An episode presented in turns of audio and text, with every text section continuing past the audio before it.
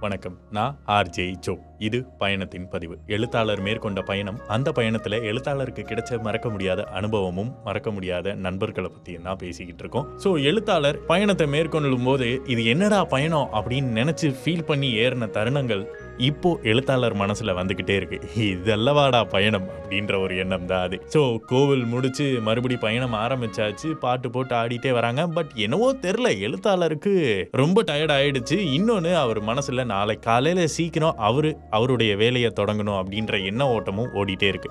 அந்த தருணத்தில் கடைசி சீட்லேருந்து சரி கொஞ்ச நேரம் மாலுமாட்டை பேசுவோம். நம்ம எல்லார்ட்டையும் எல்லாம் பேசியாச்சு. மாலுமாட்டை மட்டும் கொஞ்சம் பேச வேண்டியது இருக்குது அப்படின்னு போய் மாலுமா பக்கத்தில் உட்காந்து அவங்கள்ட்ட சில பல விஷயங்கள்லாம் பேசிக்கிட்டு இருக்கும்போது இ- இப்போ ரீல்ஸ் எடுத்தால் என்ன? அப்படின்ற ஒரு எண்ணம் வருது.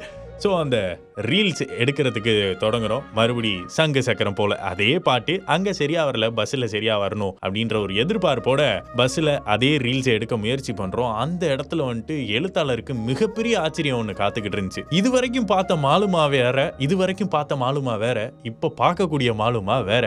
ரீல்ஸ் எடுக்கலாம்னு சொன்னோன்னே ஃபுல் ஆக்டிவாக வந்து இறங்கி ரீலை எப்படி எடுக்கணும்? அப்படின்றதெல்லாம் சொல்லிட்டு இருந்தாங்க. அப்படியே மெய் பறந்து எழுத்தாளர் மாலுமாவையே பார்த்துக்கிட்டு இருந்தாரு. அந்த ரீல்ஸ் எடுக்கவும் பல வாட்டி முயற்சி பண்ணுறோம் ஆனால் அது என்னவோ சரியாகவே வரல. அதில் மேக்ஸிமம் பல்பு வாங்கினது என்ன அப்படின்னா உயரமான ஜூலி தான். ஸோ வீடியோ ஆன் பண்ணுறதுக்கு முன்னாடியே நடனத்தை அவங்க ஆரம்பிச்சிடுறாங்க. இல்லை அவங்க ஆரம்பிச்சாலும் வீடியோ ஆளாக மாட்டேங்குது. இந்த மாதிரியான சின்ன சின்ன நகைச்சுவை நடந்துக்கிட்டே இருந்துச்சு. பஸ்ஸில் இருந்த பத்தொம்போது பேரும் அந்த ரீல்ஸ் நல்லா வரணும் அப்படின்றதுக்காக என்னென்னவோ பண்ணாங்க. அத்தினூண்டு கேமரால எல்லாருடைய முகமும் பதிவாகணும்னு சொல்லிட்டு எல்லாரும் எவ்வளவோ முயற்சி பண்ணாங்க. அதை பதிவு பண்ண சிலுக்கும் அதுக்கு ஃபுல் எஃபோர்ட் போட்டாரு. அது நல்லா வந்துச்சா இல்லையான்றதெல்லாம் தாண்டி அந்த ஒரு தருணம் இருக்கு இல்லையா? அந்த தருணத்தை கண்டிப்பா அந்த பஸ்ஸில் வந்த யாராலையுமே மறக்க முடியாது.